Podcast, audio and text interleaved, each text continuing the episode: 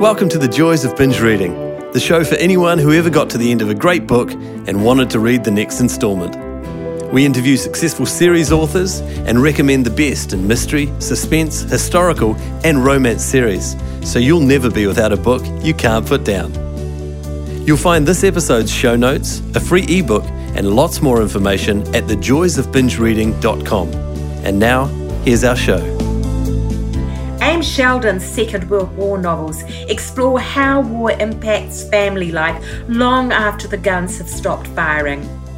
Writing them realised a lifelong dream when the first in the series, Eleanor's War, won the Benjamin Franklin Award for Best New Voice in Fiction, and now she's publishing the sequel, Don't Put the Boats Away. Hi there, I'm your host, Jenny Wheeler, and today Ames talks about the challenge of balancing personal dreams and family life and why she loves the creative process.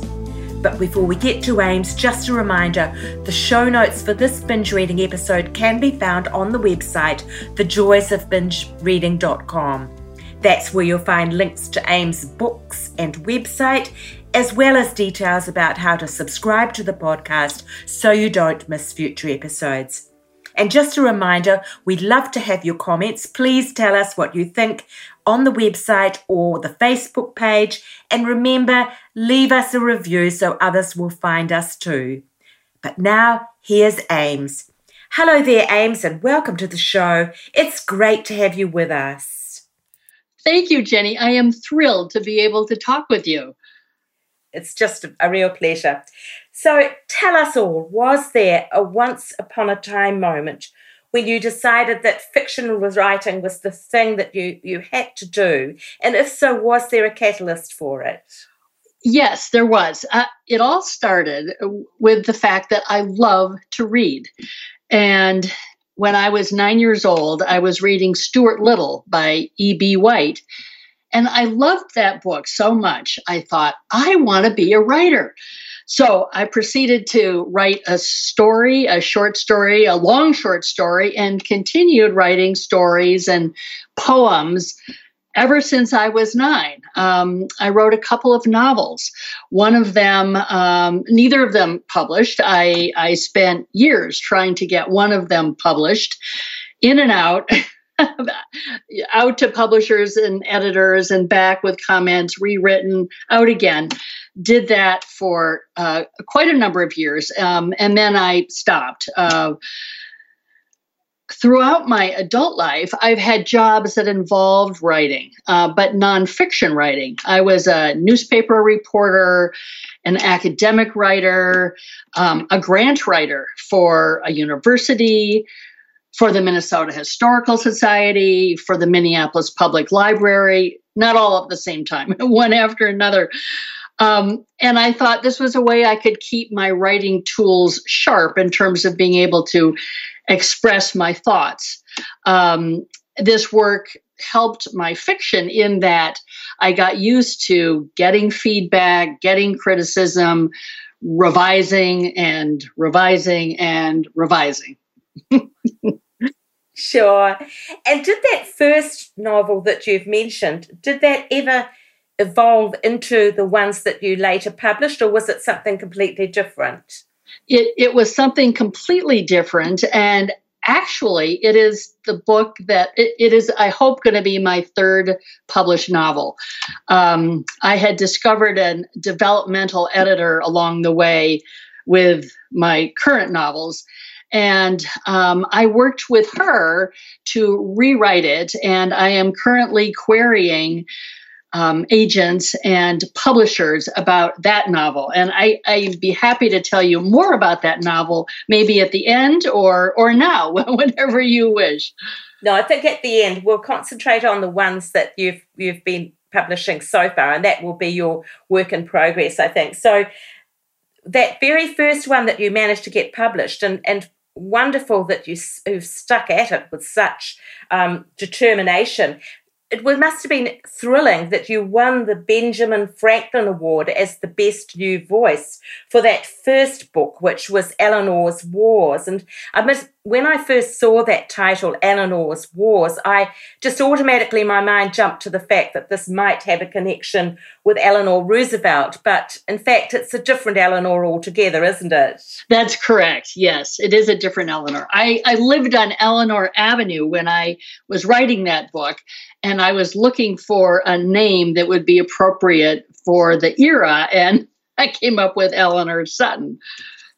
Yeah, no, it is. It is obviously an appropriate name because it follows the story of an American family in World War II. And actually, the one that we're going to be focusing on more today, don't um, don't put the boats away. Don't put the boats away. Sorry, yes, yeah, it's it's almost a sequel, but this first one traces an American family in World War II and the things that happen to the people that stay at home as well as the ones who go to serve. So it's, Eleanor's Wars was a very appropriate title. What drew you to that story? Well, the answer is a bit complicated. Um, my uncle went to boarding school during World War II. He was at Andover in Massachusetts. And when it came time for his 50th reunion from Andover, he wrote and performed an operetta of songs about his experiences at boarding school.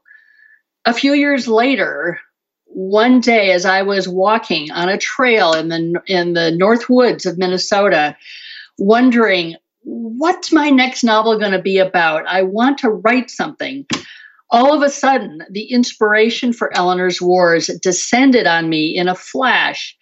It occurred to me to write a novel that would bring my uncle's boarding school songs to life. These songs really grabbed me. They still do. I have a tape and I listen to it over and over. They reveal so much about the trials and longings of an awkward, bright, musical boy who doesn't really fit in He's not an athlete, he's not a scholar, he's not a ladies' man. So the first draft of Eleanor's Wars took a character named Nat Sutton from boarding school during World War II through his next 40 years. But then, once I completed the first draft, I hired a professional editor to give me an assessment. And he said I'd done a very good job of writing a young adult novel that could be published as it was. But he knew that's not what I had in mind. I thought I was writing a book for adults. He said the characters were very nice, they were too nice. There wasn't enough tension, not enough happened basically he told me that my book was boring. I I needed to challenge my characters with difficult situations that they would grapple with and, and learn from.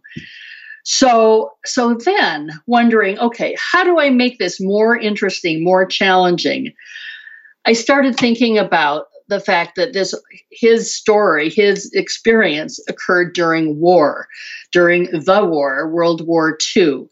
And looking to increase the tension and so on, I decided to focus more on the war. I shifted the focus away from Nat and centered it on his mother, Eleanor Sutton.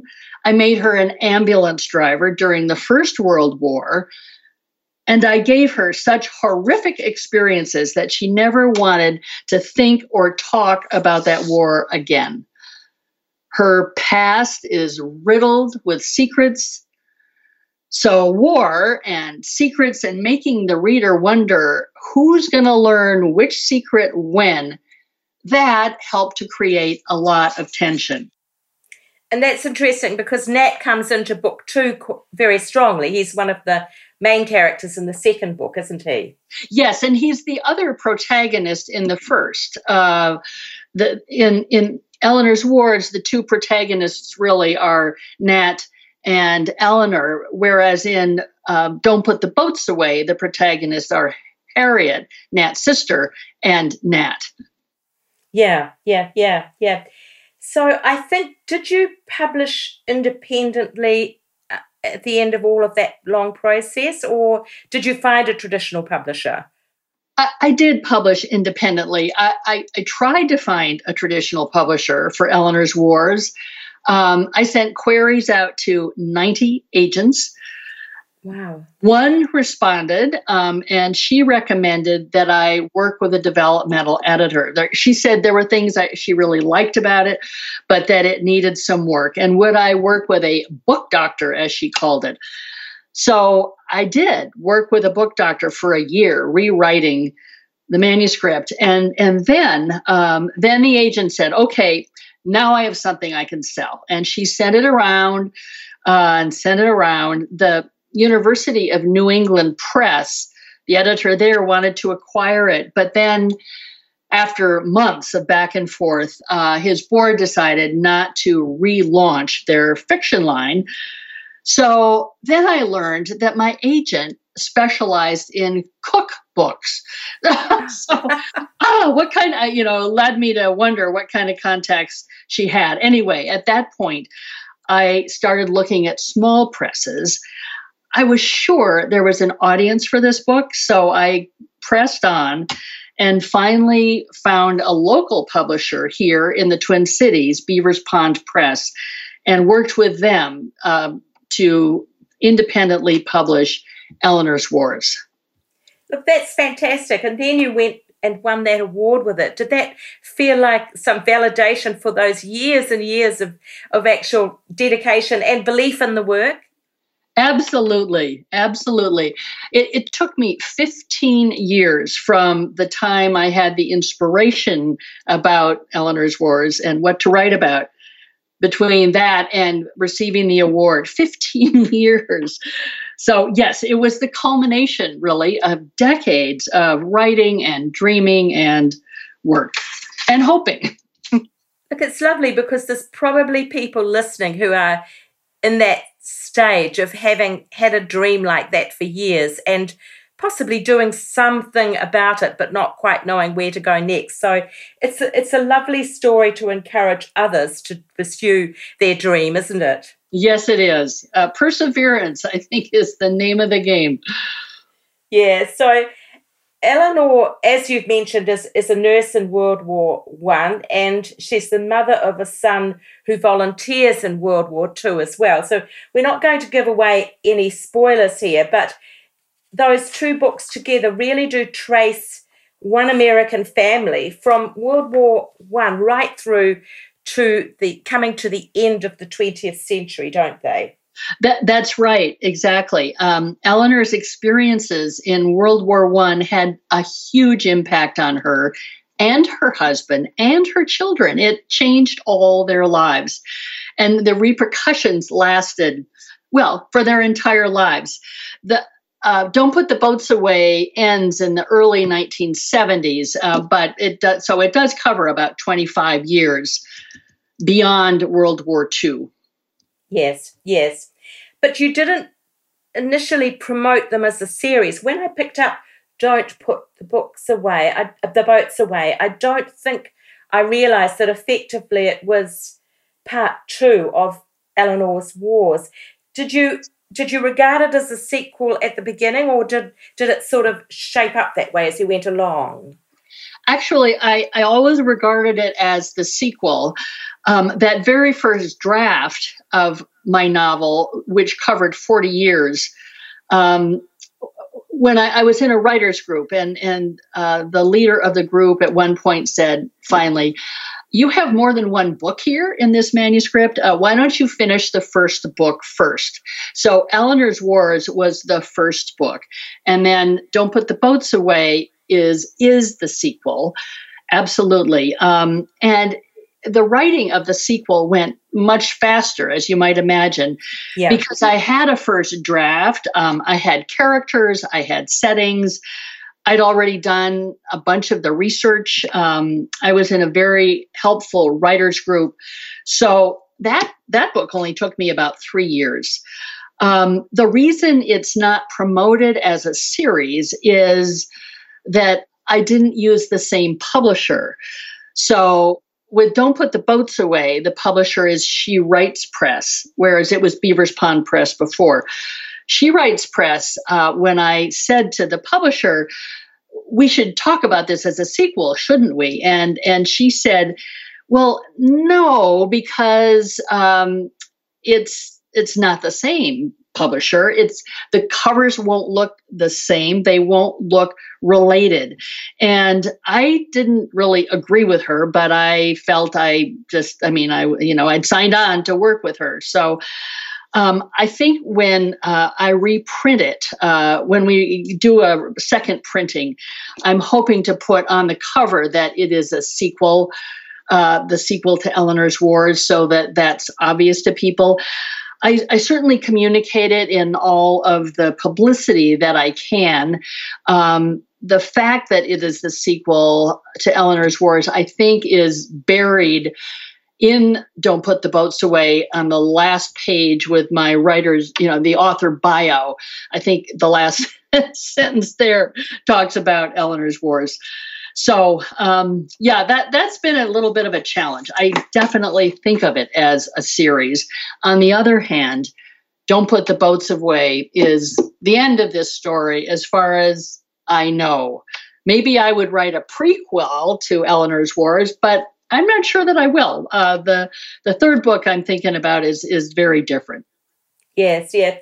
Now, in Don't Put the Boats Away, you do tackle quite well, probably most of the red button issues of the mid 20th century women's rights and sexual politics and uh, you you know you you go into people like Betty Friedan and the men gay men who are sort of very quietly thinking about coming out those sorts of um, themes are in the work through the characters of Eleanor's children, Harriet and Nathan.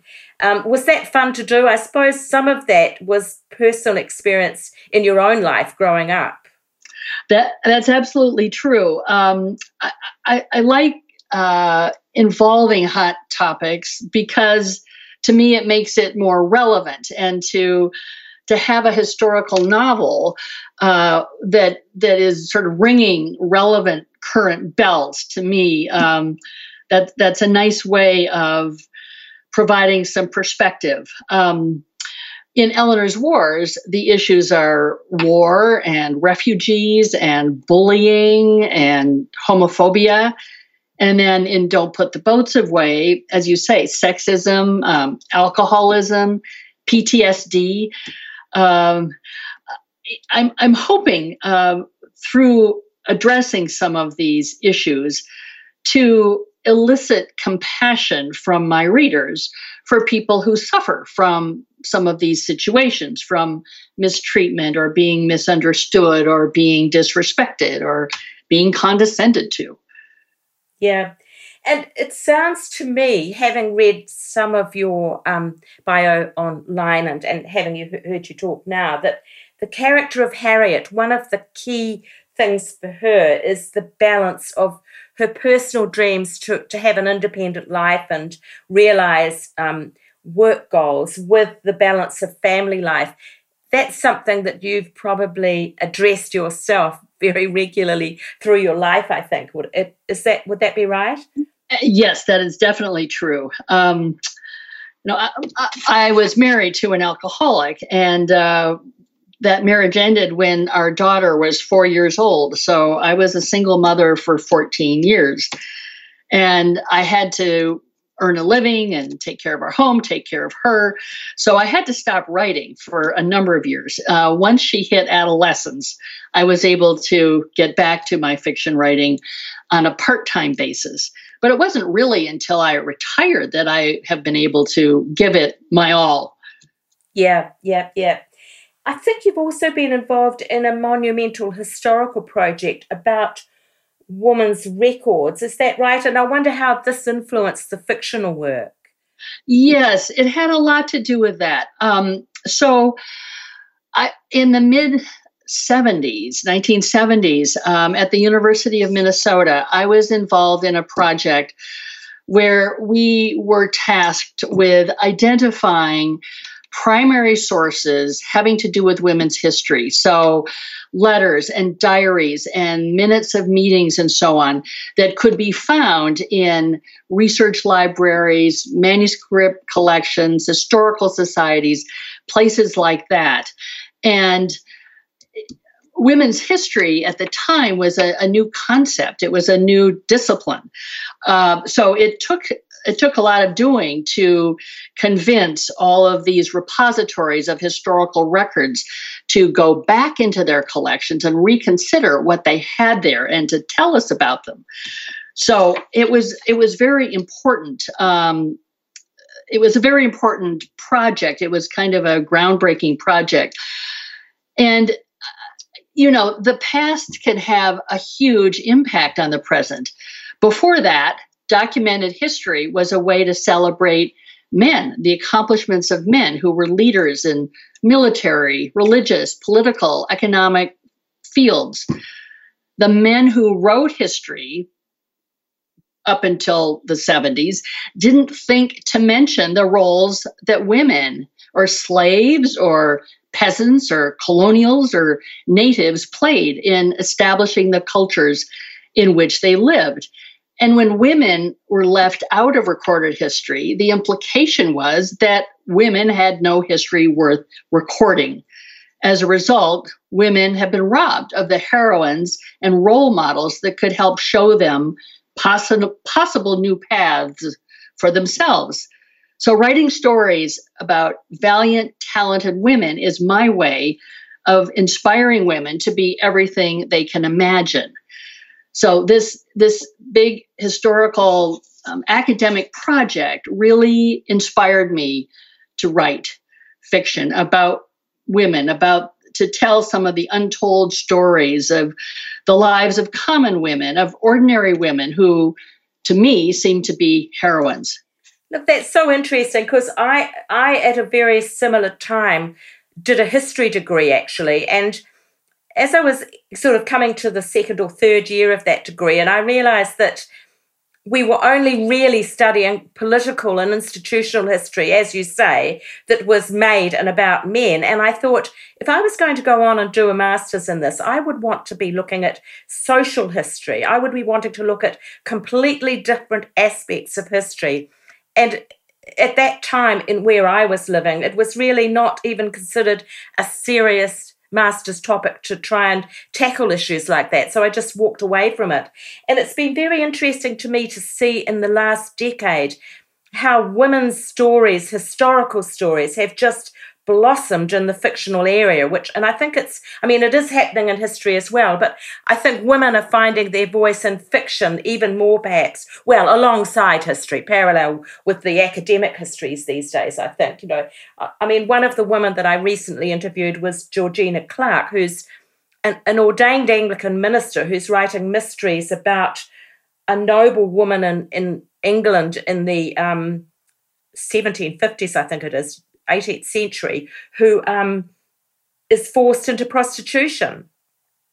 Wow. And it's that some of these women are tackling quite confronting stories and making really good fists of them so you really understand where those women are and, and and then she isn't a victim she very definitely is trying to forge a life for herself despite her circumstances so it's just so interesting that the whole arc we've come on over the last um, 50 years, I suppose, in terms of where women are today. I agree. It's it's very interesting, and thank goodness for this these changes. Yeah, that's right. Um, books about the Second World War, in particular, are enjoying quite a boom at the moment, and I wondered if you had any thoughts about why that might be. Well, yes, I have had thoughts about that because I certainly was have been attracted to World War II books. I mean, that's why I set Eleanor's Wars during World War II. I mean, that's part of it. To me, uh, well, I was born in 1948, so uh, World War II still seems pretty recent. Um, and it's you know it's the last war where everyone in the allied company countries sorry the allies were working together to defeat evil um, everybody was on board with this war, and it's maybe the last war where that ha- has been the case. Um, yeah. Because more recent wars have been much more, uh, well, complicated, I guess, uh, not so black and white. Um, I, I, think uh, right after the Second World War, those who were involved, especially those who were really part of the action, who were fighting, who were, you know, the soldiers, the nurses, people like that, they didn't want to talk or think about what happened. It was so traumatic. So for a long time, there was silence and not many books about the war. But once the decades have have gone on, um, as the last veterans are dying, I think family members ask questions. Uh, the last veterans start talking more about their experience. Uh, there's a lot of curiosity about such a seminal time in our in our world's history. Yes, yes.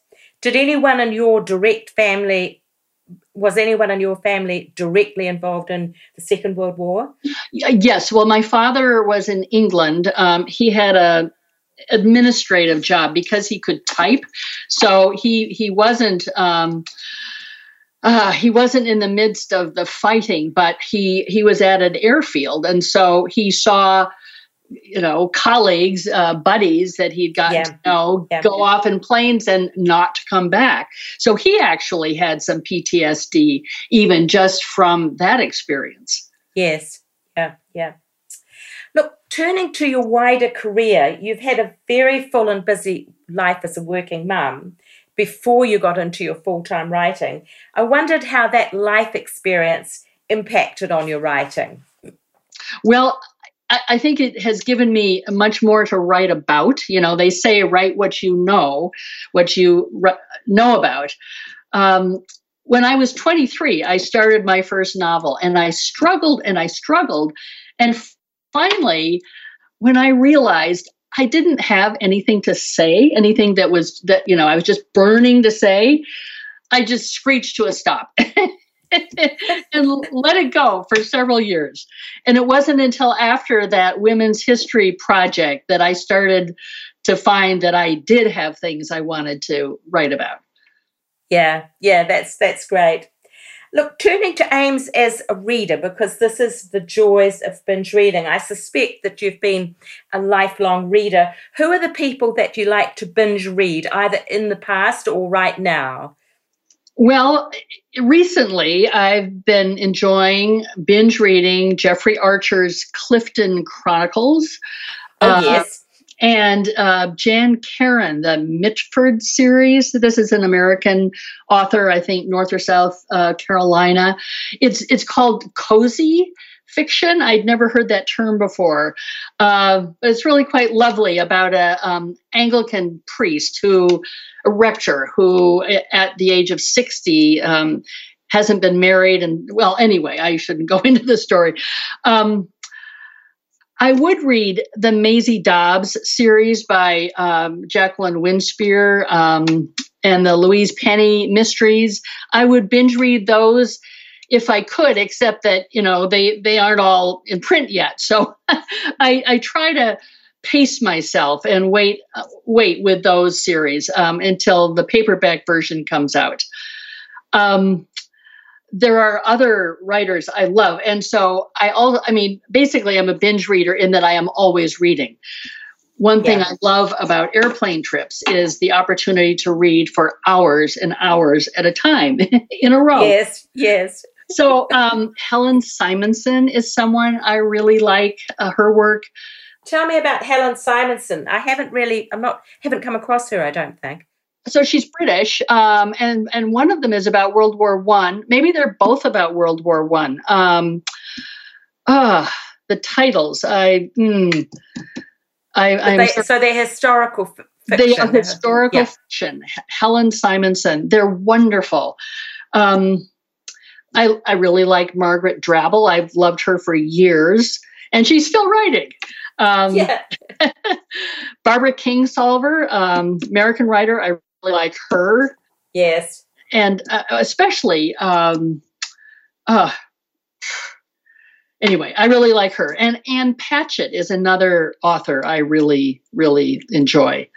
So you are quite you, you read in the historical and mystery area. That would be what your genres, probably your primary genres are. Yes, that would yeah. be right. Yeah. Yep. Yeah. Yep. Yeah. Um, circling around, we're sort of coming to the end of our time together. At this stage in your career, if you were doing it all over again, is there anything you'd change? Um, I don't know that. Uh, I, I think I I kind of had to have the experiences that I had to be able to write as I have in the way I have. Um, so, um, yeah, I think I think that's what I would say. I'm I'm just thrilled to be able to be at this point in my life where I get yes. get to write novels. It's and so- is there one thing that you've done, perhaps more than any other, that you would credit as the secret of your success? Well, I think one thing is the depth of the research, of the historical research that I go into. I really want my reader to feel like they are in, you know, physically, personally, mentally inhabiting the period that I'm writing about. So I love to introduce a lot of historically accurate, relevant details. I, I love doing the research um, too. Uh, but the other thing I think that for me as a writer that is the most helpful thing I've discovered is Ernest Hemingway said it very well. Always stop for the day while you still know what will happen next. That way, you don't face a blank page the next. Yes. yes, yes. So tell me, what do you enjoy about writing and the creative process? Well, yeah. So I mean, I I love making things, um, cooking, gardening, painting, that sort of thing. But I, I guess what I really love about writing a novel is that it's it's it's something like having a child. Um, it's a very long pregnancy in my experience, but but it's like nurturing a child with love and then sending this beloved part of myself out into the world to share in hopes that people will be entertained and informed, comforted, sustained.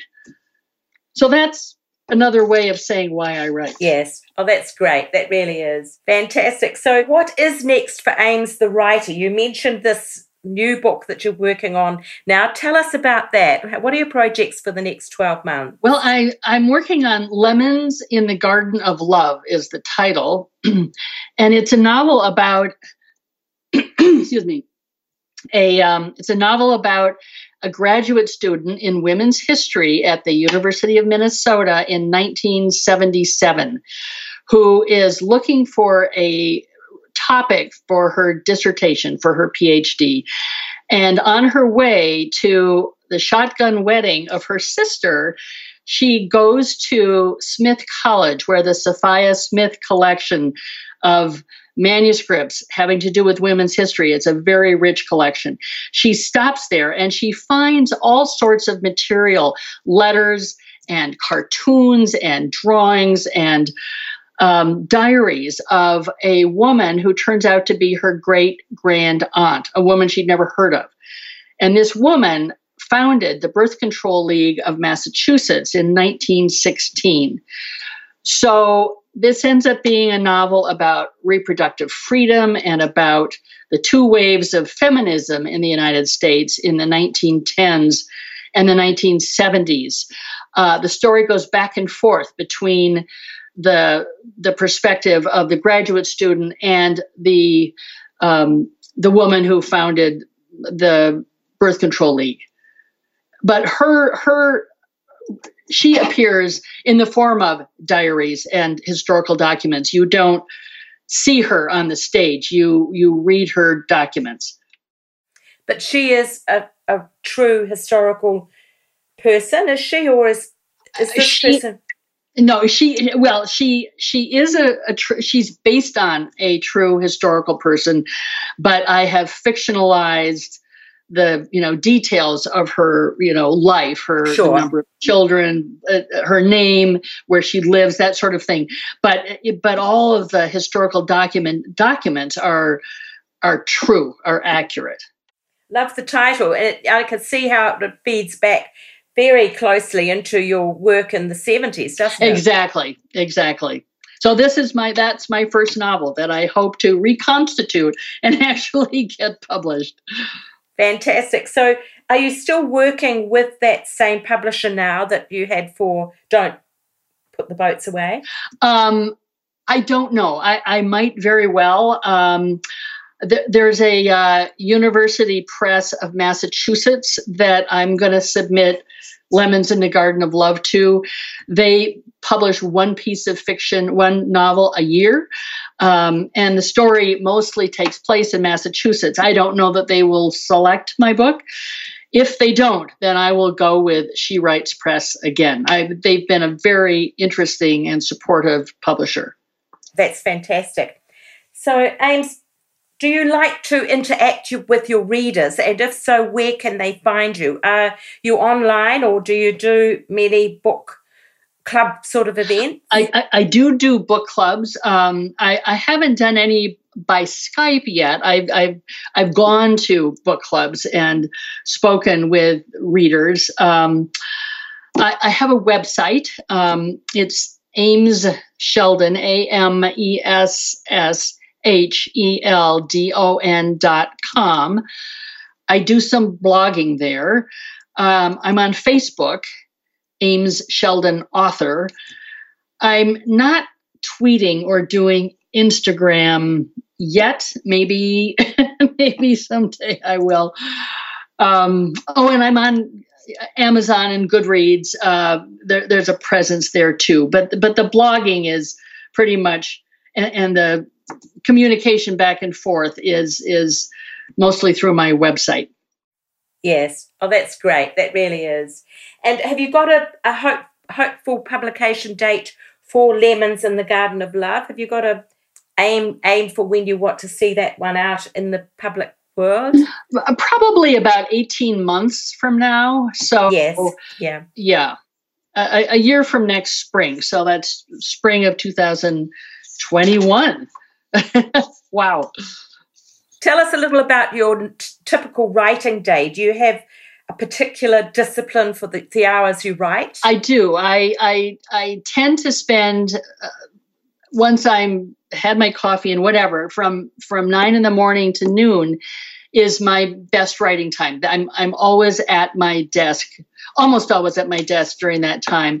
Then after lunch is when I would do research uh, and marketing and um, exercise and, and, and other things um, like that. Uh, I try not to stop and look things up while I'm writing. Uh, I, I, try to just write for the, the first three hours of my working day every day. Well, every weekday. Uh, absolutely. If you stop to research something, it's it's a real rabbit hole, isn't it? That's for sure. it can be fun, but it, it doesn't get the writing done. No, that's right. And have you had good feedback from your readers? Do you find that you have made quotes friends from your books? Yes, uh, yes. In fact, it's it's been fun to actually reconnect with people that I haven't um, seen for a long time who um, find out about my books um, and and meeting all sorts of new people. I I go to I, I, I go to scheduled readings. I go to book festivals and you know talk with people. Um, so it's definitely been expanding my world, and uh, people really do seem to enjoy my novels. Um, they are a good read, both of them, I think. It's fabulous. That really is. Look, it's been great talking today. It has been just quite inspiring to hear your story. I'm sure that a lot of people will take comfort from it. Um, and all the best with your future work. Thank you so much. I appreciate it. It's been lovely to talk with you, Jenny. Thanks, Ames. Bye now. Thank you. Bye bye. Thanks for listening to the Joys of Binge Reading podcast. You can find all the details and links for this episode at www.thejoysofbingereading.com. We'd love to hear your comments and suggestions for who you'd like us to interview next. And if you enjoyed the show, take a moment to subscribe on iTunes or a similar provider so you won't miss out on future guests. Thanks for joining us and happy reading. The Joys of Binge Reading podcast is put together with fantastic technical help from Dan Cotton and Abe Raffles. Dan is an experienced sound and video engineer who's ready and available to help you with your next project. Seek him out at dcaudioservices at gmail.com. That's D for Daniel, C for Charlie, audio services at gmail.com or check our show notes. He's fast, he takes pride in getting it right, and he's great to work with. Our voiceovers are done by Abe Raffles, another gem of sound and screen. Abe has 20 years of experience on both sides of the camera slash microphone, as a cameraman director and also as a voice artist and TV presenter. I think you'd agree that his voice is both light-hearted and warm. He is super easy to work with no matter what the job. You'll find him at Abe, A-B-E, at pointandshoot.co.nz. As I say, the full details in the show notes on the website. That's it for now. Thanks for listening. Hopefully, see you next week. Bye.